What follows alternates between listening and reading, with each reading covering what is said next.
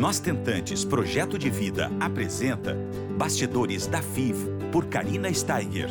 Segunda temporada do podcast realizado com apoio do Igenomics. Olá pessoal, tudo bom? É com o maior prazer que hoje nós estamos gravando presencialmente aqui em Recife o sétimo episódio no Bastidores da FIV. Com o apoio do Genomics Brasil, estamos aí na segunda temporada do podcast e aqui hoje com uma pessoa muito especial, com uma história inspiradora, no qual eu tenho o maior prazer de dividir com vocês os bastidores da Roberta Lira, da Karen, que são mães da pequena Maia. De quantos aninhos mesmo? Dois e meio. Dois e meio. Então a gente vai saber um pouquinho dos bastidores. A Roberta e a Karen estavam há cinco anos juntas quando decidiram partir para esse sonho né, e aumentar a família. É um casal homoafetivo feminino que tiveram muitas coisas, passaram por muitas coisas que ela vai dividir aqui. E, e vocês vão ver né, esse final feliz que é a pequena Maia, que está aí nos braços delas hoje, crescendo feliz, num, num, ambiente com muito, muito amor. E a gente quer saber como é que foi tudo isso. A Roberta engravidou da Maia com 41 anos, tá? Vou dar um spoiler aqui. A Karen é 11 anos mais nova que a Roberta, então, consequentemente, na época ela tinha 30 anos. A gente quer saber um pouquinho dos bastidores, né? Principalmente essa primeira fase, como é que foi essa conversa definitiva, né? Bem decisiva, de como é que ia ser, quem é que ia engravidar, qual era a participação de cada uma delas. Eu acho que esse é o primeiro bastidores que nós temos aqui. Ah, é uma, é uma lembrança maravilhosa, né? Nós, nós nos conhecemos, ela tinha 23 anos, né? E fizemos, assim, vários planos e muitos deles eu sempre falava que queria ser mãe. Sempre deixei isso muito claro. E a gente foi começando a nossa relação e os anos foram passando e a maternidade foi me apertando e aí a gente foi conversando sobre isso até que a gente começou a decidir realmente que queríamos ser mãe. No primeiro momento, Karen não queria, né, ser é, mais jovem, queria fazer outras coisas antes de ser mãe. E eu falei para ela: ó, meu relógio é muito mais adiantado do que o seu, então a gente precisa é, correr contra o tempo. Eu preciso que a gente pense e aí eu fui, todo ano a gente tocava no assunto, todo ano a gente falava, mas a gente não saía da cadeira para ir é, buscar informação, como é que a gente ia fazer. E aí foi quando é, nós tomamos a decisão de ir na clínica, né, procurar a clínica onde nós fizemos o nosso procedimento, procuramos a nossa médica.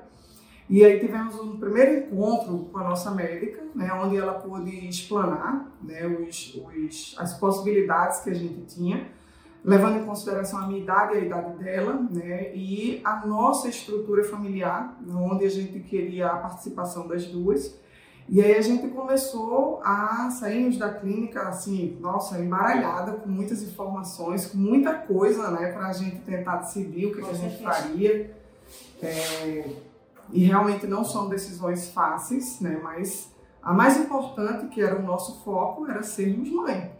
E a gente voltou para casa pensando né, como que a gente faria, se a gente faria com os meus óvulos, com os óvulos dela, com espermas é, de doador conhecido ou é, anônimo. Então a gente voltou para casa e isso aí foi, foram noites, foram várias taças de vinhos, né, para que a gente pudesse é, tomar as melhores decisões e o que, a gente, o que se encaixava dentro do nosso ideal. Né? E aí foi quando a Karen é, tomou a decisão que a gente faria pelo ovo doação, né? A gente faz, faria é, ovo doação compartilhado e seguimos, né, com essa com essa ideia que no primeiro momento eu disse nossa a gente vai fazer ovo doação, mas como que isso fica na sua cabeça, né? É, você vai doar para uma outra mulher e Karen tem uma cabeça assim super evoluída e ela disse, claro, vou ajudar uma mulher que já tentou de tudo e chegou na etapa final e para mim está sendo uma maior alegria poder ajudar, vai ser ovo doação e eu quero ovo doação. E aí eu, no primeiro momento assim, meu, é, é muita coragem, né? E daí eu comecei a entender qual que era a finalidade do, do ovo doação, como que isso é, fazia parte de um modelo é, em amor, onde a gente poderia contribuir da forma que a gente tinha, que era com os nossos óvulos, né? E contribuir para outras mulheres também ter o mesmo prazer e privilégio que a gente queria ter de ser mãe. Então, para a gente, assim, foi, foi uma decisão que eu me alegrei bastante, né? Da, da, uma decisão que ela tomou e que a gente só sentia paz. Né? Então, isso foi muito, foi muito agradável. E aí a gente começou a seguir a nossa jornada, porém foi num ano que deu a zika, né, chikungunya, onde aquelas crianças estavam nascendo. E eu disse, cara, eu acho que é importante a gente dar uma parada. Eu acho que esse não está sendo o momento da gente realmente tocar é, esse projeto agora e casou com um pouco do, dos bastidores, e realmente é bastidores, casou com um pouco da da parte dela de demorar, fazer os exames. Porque isso que eu ia te perguntar. Eu conversei com você e isso é total bastidores também, né? Porque quem não tem um companheiro ou uma companheira que às vezes, ah, por mais que eles queiram, né? É, dão uma atrasadinha no tratamento, uma, uma dorzinha de cabeça extra, assim, né? O Pedro teve isso também, eu sei o que, que tu vai dizer aqui, e eu acho que tem muita gente que vai se identificar, né? Conta aí um pouquinho dessa, dessa Faltou a, gente, faltou a gente, como criança, pegar a criancinha e colocar no carro para levar. E como ela, é, nós decidimos para ela doar os ovos por ser mais jovem, né, e no nosso país, a partir dos 35 já não pode mais doar. E ela precisava fazer todos os exames para saber se ela estava compatível e ela realmente podia fazer doação. Havia uma jornada, antes da nossa jornada, uma jornada de uma série de exames para ela fazer. Então todo dia a gente marcava e ela não ia, e hoje eu não posso, amanhã eu vou, e passava um mês, dois meses, três meses, passou a metade do ano e eu comecei a ficar aquela pessoa extremamente chata. E estressada. Comecei... Nossa, isso ficou. Tinha dias que às vezes a gente ia pra cama e ela, meu, você já vai falar nisso de novo? E eu, claro, o tempo tá passando. E até que veio a história da Zika e chikungunya, e eu, eu disse, ó, oh, acho que é importante a gente parar aqui. Só que aí a vida foi passando, passaram-se três anos, esperamos entender realmente esse surto que aconteceu. E aí eu tive uma outra conversa com ela, um determinado dia eu disse, olha, é, ser mãe para mim é a coisa mais importante da minha vida. E eu preciso que a gente volte a falar e a procurar, né? Essa questão da que a gente volte lá na clínica, tudinho, e eu quero, eu preciso que você faça a sua parte, já que a gente vai fazer nesse formato, eu tô dependendo de você, e se você não quiser, fala que eu vou fazer de outra forma, mas eu vou fazer todo o processo. E aí ela, não, vamos na clínica, e a gente vai, tá bom, pode marcar, vamos marcar, e esse vamos marcar não saía do vamos marcar, não se marcava. E tem algum momento que tu chegou e disse, chega, agora eu não quero mais? Sim, Cheguei para ela um certo dia, lembro, né, a memória assim bem, bem forte, a gente estava deitada numa sexta-feira, acho que era uma sexta mesmo, e a gente deitada na cama conversando, e aí eu disse, é, você precisa decidir, eu quero uma decisão, eu quero ser mãe e você está me enrolando. E eu preciso saber, ela, não, não estou enrolando, não, não quero ser mãe agora. O problema é que eu não quero ser mãe agora. Tá bom, ok, eu entendo que você não quer ser mãe, mas eu quero te falar uma coisa, o filho pode levar uma separação, eu e você porque é muito importante isso para mim. E se você não quer ser mãe agora, eu não tenho tempo para esperar. Então eu vou precisar agora é, trazer outros pensamentos na minha mente, que é o meu tamanho de amor por você e o tamanho do meu sonho. Duas coisas. Duas coisas que é muito importante para mim. E eu não queria ter que passar por isso, mas agora, enfim, dormimos chateadas, né? E as coisas foram passando aí de um dia, depois passou uma semana e aí eu comecei a dizer, poxa, eu, eu a amo demais, mas e era com ela que eu queria ser mãe. E agora, Deus, por quê? Mas eu também não vou, não quero, e se eu, eu vou deixar de ser mãe, não, não vou deixar de ser mãe de jeito nenhum. E até que um dia ela chega e diz assim, ó, vamos na clínica. Aí eu disse, não, não quero mais. Orgulho, não quero mais. Normal. Como você não quer mais? Não, não quero mais porque eu não quero ter filho com você. Se você não quer ter filho agora, você não quer fazer isso agora, não, não quero, não quero mais, de jeito nenhum. Não, a gente vai, vamos marcar. Eu não estou dizendo você que eu quero, não, você não quer. Você só está dizendo isso porque eu falei aquilo naquele dia e aquela. Aí entra aquela DR que vocês devem estar se identificando, que eu me identifico e que faz parte né, de todo o processo. De todo casal. E ele só muda de endereço, é isso que eu ia dizer, não, só muda de endereço, né? E aí eu falei pra ela, eu disse, não, não vou, e fui bem séria e tal. E aí ela se virou com raiva, vou dormir. E daqui a pouco eu só vejo aquela pessoa segurando meu braço e disse, é o seguinte, a gente vai marcar assim a clínica. Porque se não for comigo, também não vai ser com mais ninguém, viu? Aí eu, tá bom. Mas eu levei aquilo numa brincadeira, achei que não ia marcar, não ia acontecer. E aí no outro dia ela já acordou de manhã e disse, ó, você marca ou eu marco, você tá com o telefone da clínica, a gente vai marcar. Isso era no início do ano de 2018. E aí a gente foi marcar é, a nossa, nossa, nossa segunda é, consulta com a médica depois aí de quase quatro anos. E a gente foi lá. E aí marcamos, e aí já levamos para ela o nosso projeto. Ela passou de novo os novos exames, até porque não tinha acontecido nenhum exame do que ela passou na primeira Sim, consulta. Não aconteceu. E aí ela solicitou todos os exames me solicitou. E ela fez rapidinho daí? E aí ela, daquela mesma coisa, e acontecia, passava um mês e outro, só que aí eu também comecei, fui promovida e fiquei numa pressão, que eu estava recebendo pressão e dava pressão nela e aquela coisa. Passou janeiro, passou fevereiro e eu comecei a ter que tomar algumas decisões é, na terapia, que foi uma das coisas que eu precisava resolver, a questão é, religiosa, né? Isso era um impacto muito forte, né? Eu não tinha como engravidar sem resolver algumas coisas. Isso que eu ia perguntar, que é outro bastidores que é bem pontual também, pessoal. É, a Roberta teve um momento que ela teve que tomar algumas decisões, tá? Depois agora ela vai explicar para vocês quando é que é, qual foi a fase que entrou a religião nesse processo todo. Então, é, ah, desde os meus 15 anos, né, uma parte da minha família muito religiosa e eu sempre fiz parte da, da, da nossa igreja, tudinho.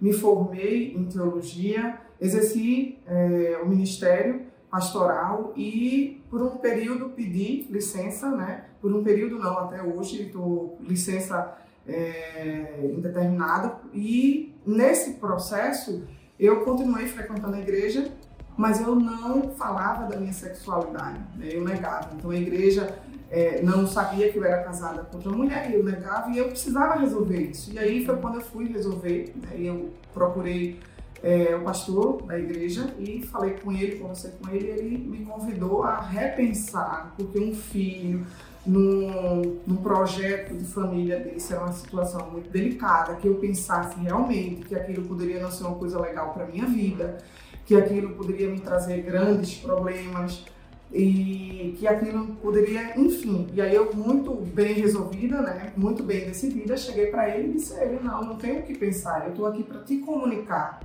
porque são mais de quase é, 18 anos né, na comunidade e eu preciso falar isso porque eu não vou chegar aqui com o meu filho ou minha filha e botar no bolso e não, não tenho que responder. Agora eu preciso que vocês saibam realmente que eu sou casada. E aí ele foi disse, não, tudo bem, eu queria te convidar a pensar, caso você ache que faz sentido isso para você, e aí eu convido você a, procurar uma igreja que te receba, que te aceite, que aceite sua estrutura de família, porque você sabe que aqui a gente não é, permite. E se você quiser vir para o banco, para que a gente possa passar pelo processo de cura, a gente vai e aí. Como eu... se fosse uma cura, né?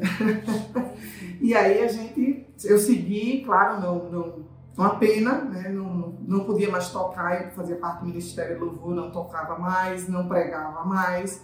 E isso tudo foi mexendo com, comigo. e aí eu comecei a entrar naquele conflito. A minha esposa na demora de fazer os exames a igreja que era um ponto de apoio emocional, aquela coisa, Deus, será que isso. E aí a gente vai entrando naquele conflito, naquele momento de, depressivo de que, meu, eu estou fazendo a coisa certa, será que eu nasci mesmo para ser mãe? Mas dentro de mim era muito forte, aquele falava muito forte dentro de mim. E aí eu, foi quando eu tive a, onde aconteceu né, a mudança de chave mesmo, foi quando eu participei, depois fiquei aí, eu acho que três meses ou mais um pouco sem ter nenhuma comunidade, né, não, não, frequentando, não podendo ir mais na minha, ainda ia em alguns cultos, mas era, era muito desagradável. E aí eu fui convidada né, por, por um grupo de amigos profissionais a dar uma turbinada na vida profissional. E aí eu fui fazer um curso de inteligência emocional, que era um treinamento de alto impacto emocional, presencial e vivencial. E aí nesse curso realmente. Era o que tu precisava, né? Naquele momento. Isso. Foi a, foi a minha mudança, foi assim, a chave. Nesse período que eu fui fazer o curso, quando a gente saiu da clínica lá em janeiro, é, a Karen foi fazendo, né, dentro do tempo dela, ela foi fazendo os exames e a gente, cada exame, cada resultado, a gente enviava para a clínica. E aí, quando chegou no meio do ano, Karen já estava com todos os exames prontos e entregues na clínica. E a gente está aguardando a, a parte do ovo doação da receptora. Então, ficamos ali naquela espera para a clínica fazer o contato com a gente. E nessa espera, eu já tinha resolvido a parte religiosa, e aí foi quando em outubro eu fui participar desse treinamento emocional e nesse treinamento eu tive uma dinâmica, uma dinâmica muito forte, né? Quando a gente, é, não, nem posso dar um spoiler, porque senão perde a graça quando a gente faz, mas foi uma dinâmica de impacto muito grande.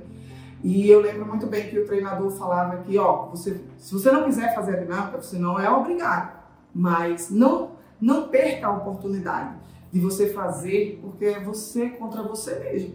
E aí eu me coloquei naquela situação do medo, eu não acreditava e eu achava desafiador a dinâmica, porque é, aos olhos humanos eu dizia, não, esses caras estão brincando, isso não existe, isso é onde? Eles devem, devem passar alguma coisa aí para a pessoa conseguir fazer isso. Não, meu, isso é... E eu disse, estava acreditando, bem, bem. É, é quase que um alto desafio. Né? E aí eu disse não. Aí eu fui, é tanto que eu fui para é uma fila, né, que a gente entrava, e eu fui a última da fila. Eu vou ficar aqui na última, né? E aí ele vai e fala: se você quiser desistir, você pode desistir, mas se você realmente tiver com vontade de desistir, deixa para desistir lá fora. E a gente não sabia o que tinha lá fora, mas a gente já tinha visto, né? todo o processo, eles colocam a gente lá fora e os antigos treinadores passavam para fazer a dinâmica e a gente dizia, não, esses caras estão brincando. Então a gente sabia como era a dinâmica lá fora. Só que quando ele dizia a gente desistir lá fora, eu entendia que quando chegasse na hora da dinâmica lá fora, eu podia sair do contexto. Só que quando a gente abria as portas, que todos os treinadores estavam na porta, berrando no teu ouvido e uh, disparando altos gatilhos que você já estava totalmente é, é, vivenciando aquilo ali, né, com todas as ferramentas instaladas e todas as ferramentas já expostas para você usar. E aí quando a porta abriu, eu já estava lá atrás, dizendo, chegar lá fora, vou sair por ali pela, pela direita, esquerda, mas eu não vou fazer esse negócio. E aí quando eu saio na porta, eu lembro e recordo muito bem que dois treinadores me pegaram pelo braço e começaram a berrar meu ouvido, olha para a luz e projeta o teu sonho. E aí eu comecei a olhar pela luz e eu via nitidamente uma maca de hospital, eu vestida toda de verde, e um verde bem claro, e eu via uma criança no meu braço. Ai, e aí, e aí, quando eu vi aquela criança, nossa, Aí vocês não têm noção. Eu, me tomei, eu me tomei por uma coisa assim que, que, cara, eu fiz a dinâmica e eu disse, não acredito que eu fiz essa dinâmica. Eu fiquei assim meia hora, eu disse, meu, eu não acredito. Foi com medo, mas foi. Fui com medo. Vai com medo do mesmo jeito. É o que eu digo para sentantes, a gente não vai sem medo para esse desafio que nós vivemos. A gente vai com medo, né? É verdade. Eu fui. Depois eu fiquei, meu, se eu conseguir fazer isso aí, o que é que nessa vida eu não posso conseguir? Eu vou fazer. E aí eu cheguei em casa de noite, cara, não entendeu nada, né? Eu tô, tô, tô, totalmente transformada e eu lembro que o treinador disse assim, nesses 15 próximos dias, por favor, não tomem decisões. Se quiserem se separar, não faz isso agora, espera passar 15 dias. Quer vender a casa? Não vende agora. Deixa decantar as informações. Mas eu nem esperei decantar. Na segunda-feira eu disse, Caio, é o seguinte: ou a gente faz isso agora, ou a gente não faz mais. Ou Cara, eu não vou esperar mais por doador, por receptor, por, eu não vou esperar mais por nada. Eu vou lá na clínica e vou dizer que se até o final desse mês não acontecer nada, a gente vai sem doador, a gente vai fazer do jeito que tem que ser feito, eu não vou esperar mais por nada disso. E aí ela o que, que aconteceu com você? Disse, Nada, você vai entender quando você fizer. Ela fez um logo depois do que eu fiz, um mês depois. E aí, quando ela estava no dela, na sexta-feira, ela toda, que era justamente no final do mês, aí ela toda arrumada, pegou a mala, o telefone tocou. Quando o telefone tocou, eu, a clínica, quando eu liguei, quando eu atendi a clínica dizendo, estamos com a receptora e precisamos que vocês compareçam na clínica na segunda-feira. Aí eu, dentro de mim, isso é um sinal. Mas eu não podia falar muita coisa porque Karen ia vivenciar todo o processo que eu fiz. Ela também fez o mesmo é, treinamento. E aí ela foi lá para o treinamento, na segunda-feira a gente foi para a clínica. E aí em outubro começamos a nossa jornada de, de tentantes, né? Começamos a, a, o processo e foi muito, muito desafiante, né? Porque o tempo inteiro essa questão, a gente se cobrava muito, né? Que eu acredito que é o sonho de todos nós, como tentantes, o positivo. Mas eu, quando comecei a assistir algumas coisas na internet, eu comecei a ver é, um, um, lado do hemisfério mental começou a pegar suas partes que, ah, eu não consegui no primeiro, eu não consegui, nossa, tem que ter o primeiro, o segundo, se não conseguir, meu Deus, se eu não conseguir, e a parte final. E eu comecei aquele si, si, sabe, uma, uma expressão de, de significado forte, eu disse, não, não quero mais assistir nada. Eu vou fazer a jornada. E aquele lá de cima que me colocou aqui, se tiver que ser, eu vou ser. Eu vou fazer a jornada, eu não quero, não, não vou mais ouvir nada. Como decisão bem sábia, né? Pois é, e aí, quando a Karen chegou no domingo, ela disse, agora eu tô entendendo, porque você chegou daquele jeito. E ela chegou, nossa, na segunda-feira a gente foi para lá, e na segunda ela começou os, os estímulos. A primeira injeção ela tomou lá na clínica, e aí veio para casa e começou as injeções em casa e eu já comecei a esquematizar meus roteiros de viagem, né? Eu, tinha, eu viajava norte e nordeste, então eu tinha a última semana das injeções eu estava em Manaus e ela me ligando, ela já bem inchada, totalmente desconfortável.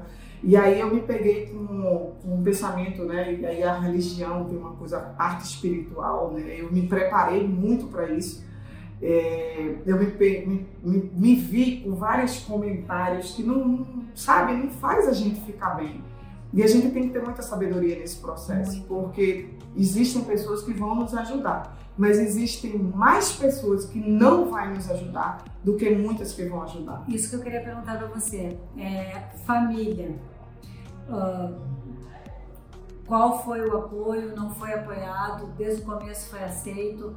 E mais do que isso, qual foi aquele momento, assim, que eu já conversei com você, que eu queria que você dividisse aqui, aquele momento mágico que você foi uh, falar com o teu chefe e que você disse, tá aqui, ó, essa é a minha família, que passou no telão, a tua história, foi uma confraternização, e que ali eles, eles souberam que a tua família era assim, era formada do jeitinho que tu estava querendo que ela fosse e que podia ser diferente do que a dele, do que da maioria das pessoas, mas que nem por isso é mais bonita ou mais feia. Cada um tem a sua família, cada um tem a receita do seu bolo e a gente precisa encher esses ninhos de amor, como eu chamo, seja de qual for a forma de gerar amor que, que, que a gente, que Deus e que a gente né, for vivenciar, de acordo com a família que nós desejarmos construir.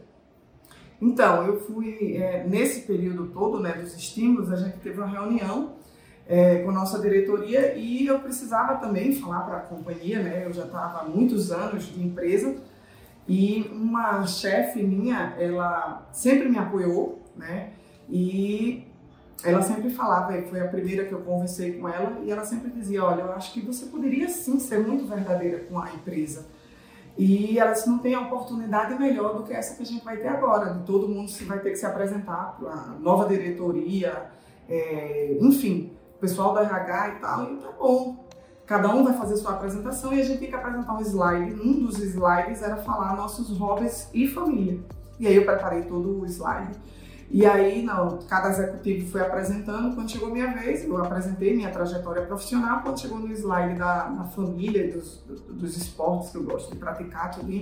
E aí, óbvio, né, abri logo com, com uma foto minha numa prancha de surf. E aí fui descontraindo, porque eu estava bem tensa. E aí, quando eu cheguei no slide, apresentei lá a parte que eu, né, a foto do surf para dar uma descontraída, que a última foto era a foto da minha família. E aí eu falei, essa aqui é minha esposa, meu cachorro. E aí a sala, aquele silêncio, no final meu, meu novo diretor chegou e disse, Roberto, eu quero conversar com você. E aí eu disse, nossa, nem trouxe a Azulzinha para entregar ele, né? porque eu acho que ele nem vai querer. E no final, assim, para mim, a felicidade, ele, ele me, me parabenizou pela coragem e por agora poder trabalhar comigo de uma forma mais leve, porque eu estava sendo quem eu realmente sou, né? E não aquele peso de, tar, de ter que me esconder. Então aquilo para mim foi assim, foram um dois, foram dois momentos importantes. É, a minha vida religiosa, né?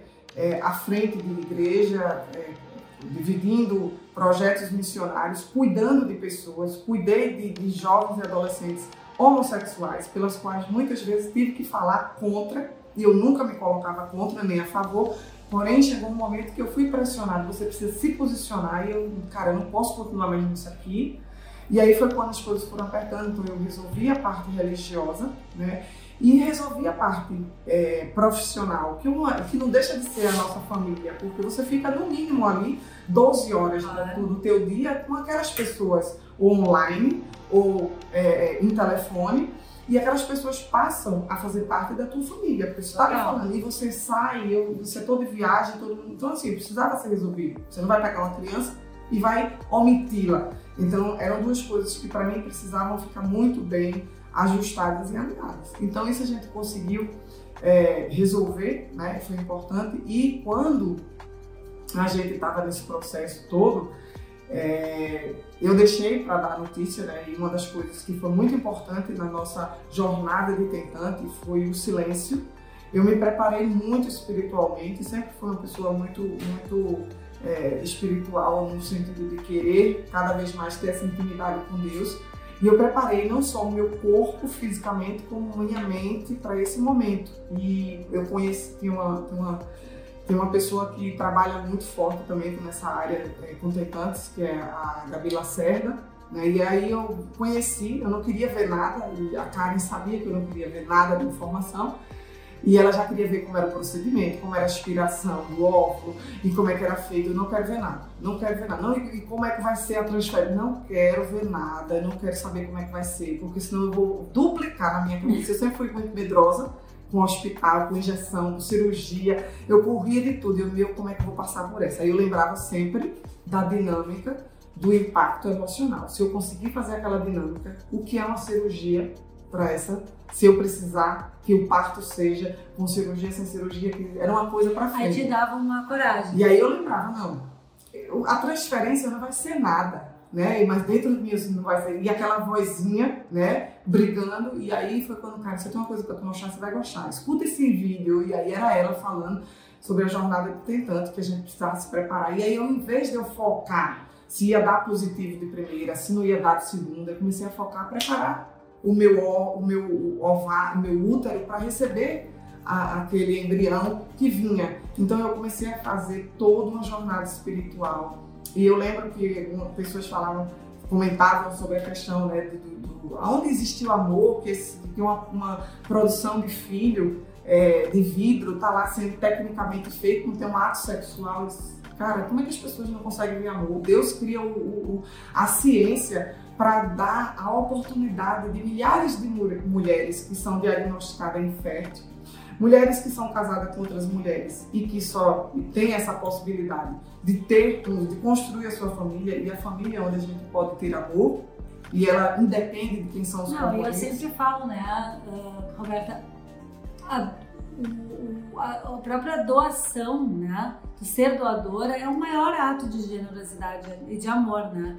Então, se vocês estavam precisando, né, desse procedimento, que bom que, e que eu precisei também, porque eu também sou uma mãe nova receptora, a gente tem que agradecer, e é o que eu passo essa mensagem agora final para vocês, a possibilidade real que nós tivemos, né? De conseguir gerar, e mesmo se a gente não tivesse condição de gerar, tem aí a barriga solidária, a barriga de aluguel, né? O útero de substituição, tem a adoção, são várias formas de gerar amor. A gente precisa trazer informações para dentro da nossa jornada sabe? Porque é importante, né? senão não, é, não existe a aceitação.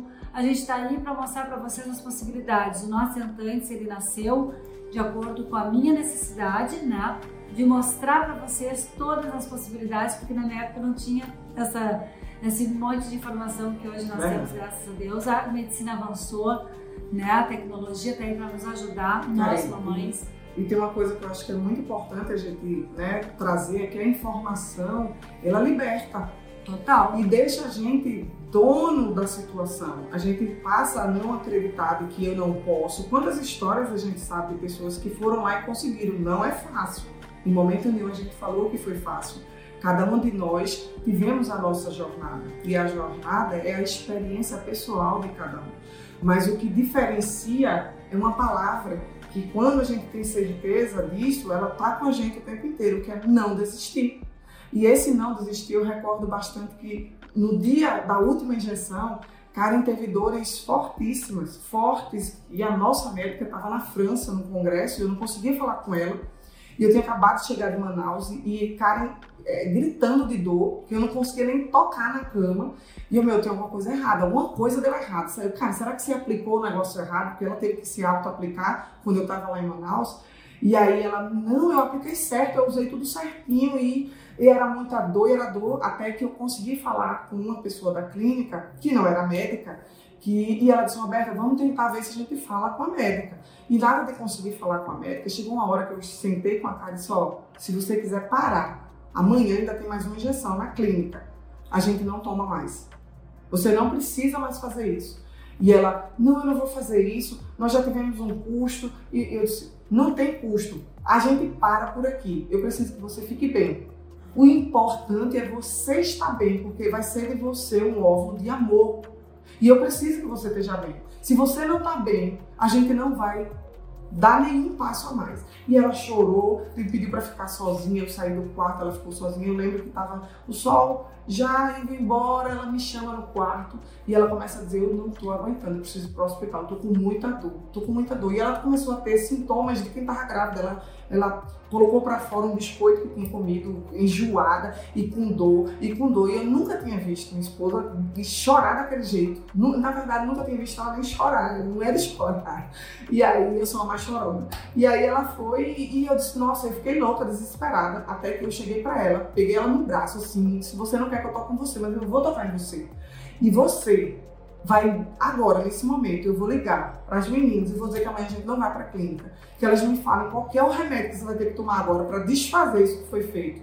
Mas a gente não vai dar mais continuidade, porque você não está bem. Ela olhou para mim e disse: a gente vai dar continuidade. Sabe por quê? Existe uma outra mulher que é a última tentativa dela agora, são os meus ovos. A gente vai sim, Roberto, eu vou conseguir. E aí, nessa hora, sobe um WhatsApp da nossa médica. E aí ela disse, Roberto, o que está acontecendo? As meninas estão tentando falar, saiu doutora, Karen tá desse jeito, assim, a sala. Ela disse, nossa, mas o que foi que aconteceu? Ela saiu bem de lá ontem. E aí eu disse, eu não sei, ela tá com muita dor. Ela fez as medicações que eu mandei para ela antes, as orais, Aí eu disse, cara, você fez isso aqui e ela tinha esquecido de tomar o Prador, porque como ela tem ovário policístico, ela reteve líquido. Ah, então aí a dor ficou intensa porque ela disse, que, ela disse que na cabeça dela, ela só precisava tomar o comprimido quando ela sentisse dor. Então quando ela tomou, já estava muito insuportável. E graças a Deus, ela conseguiu dormir nessa noite. No outro dia a gente foi para a clínica. E aí ela tava assim, nossa gente, ela tava passada de dor. e aí na clínica ela tomou a última é, injeção. Fomos no outro dia fazer a aspiração. Dois dias depois a gente pareou as nossas menstruações. Dois dias depois eu estava lá vestidinha, linda e maravilhosa. Que nem aquele teu. Isso, aquela, no, no, a, a, aquela visão igualzinha foi no parto. Eu estava com uma roupinha verde. A diferença é que quando eu engravidei, e olha que engraçado, quando a gente foi lá, fez a transferência, eu fui pro banheiro e comecei a conversar no espelho. E eu dizia, filhos, porque a gente decidiu colocar dois. E eu disse, filhos, mamãe está aqui preparada para receber vocês. Quando a gente entrou na sala, que preparou, me prepararam tudo, e aí entra a embriologista segurando o cateter e disse, olha mãe, olha para eles. E eu disse, aí eu olhei para eles, não, não quero olhar. Eu quero só conversar com eles. E aí eu olhei para ela e disse, venham meus filhos, venham que eu tô aqui esperando por vocês. E a gente vai se encontrar daqui a. E aí comecei a chorar, aquela coisa toda. E aí saí da sala, pronto engravidei. Dois meses depois a gente perdeu um bebê. E aí fizemos uma gestação de insegurança com medo. A Maia nasceu e no dia do parto, quando eu entrei na sala, tive que fazer uma cesárea porque eu tive placenta prévia. E aí na hora do parto eu me emociono de novo, porque quando eu entro na sala de parto, que me sentam, eu olhei para Karen e eu disse, Karen, eu tô de verde Ela não entendeu, foi nada, ela estava tão nervosa, ela se tremia tanto, que ela, aham, aham, e depois ela não entendia o que seria. Nossa, a minha visão total do que aconteceu lá naquela dinâmica, que eu disse, projeta o teu sonho naquela luz e vai em direção a ele. E o sonho está aqui nas nossas mãos, vai fazer três aninhos. É a coisa mais linda, falante e todos os dias nos transforma nas mães mais maravilhosas, porque a gente nasce quando eles nascem. A gente, eu estudei, eu li livros, eu fiz tanta coisa, mas nada é uma experiência do dia a dia. E ela é a, assim, eu falo para ela, filha, você é a coisa mais linda. Você é a menina que mamãe mais ama. Ela, eu mamãe, você é você mesma. Gente, tá aí, ó, terminando nas lágrimas, né? Porque não tem como não se emocionar com uma história tão bonita como essa de resiliência. E é isso, vão atrás dos sonhos de vocês. Não esqueçam, é difícil? É, é difícil e quem disser que não é difícil, não é tentante, não está passando por um processo de fertilização. Mas a gente consegue, né? Sim. A gente está aí com o Henrico, com a Maia e vamos ser felizes. Nós conseguimos da maneira como Deus quis e a gente foi atrás, não é? Porque a gente é forte como uma tentante. É verdade. E eu queria deixar uma mensagem que eu disse o tempo inteiro na minha jornada. É, Deus tem planos maravilhosos para mim e para você. Você não está aí ouvindo a gente por acaso. Deus tem planos e Ele tem tudo de bom. Eu sempre dizia, poxa, eu mereço tudo que é bom, mas ser mãe faz parte desse plano também. E eu dizia todo dia, eu vou ser mãe, porque Deus tem muita coisa boa para mim. E dentro desse plano de muitas coisas boas, ser mãe está dentro dele. Então acredite, você é aquilo que você acredita. Acredite em você, acredite no potencial e deixe aquele lá de cima traçar e fazer. Faça a sua parte aqui na Terra. Movimente o que tem que ser feito. E o mais ele está fazendo também. É verdade. Um beijo para vocês, que vocês curtam bastante essa, esse podcast que foi feito com muito, muito, muito amor. Beijão!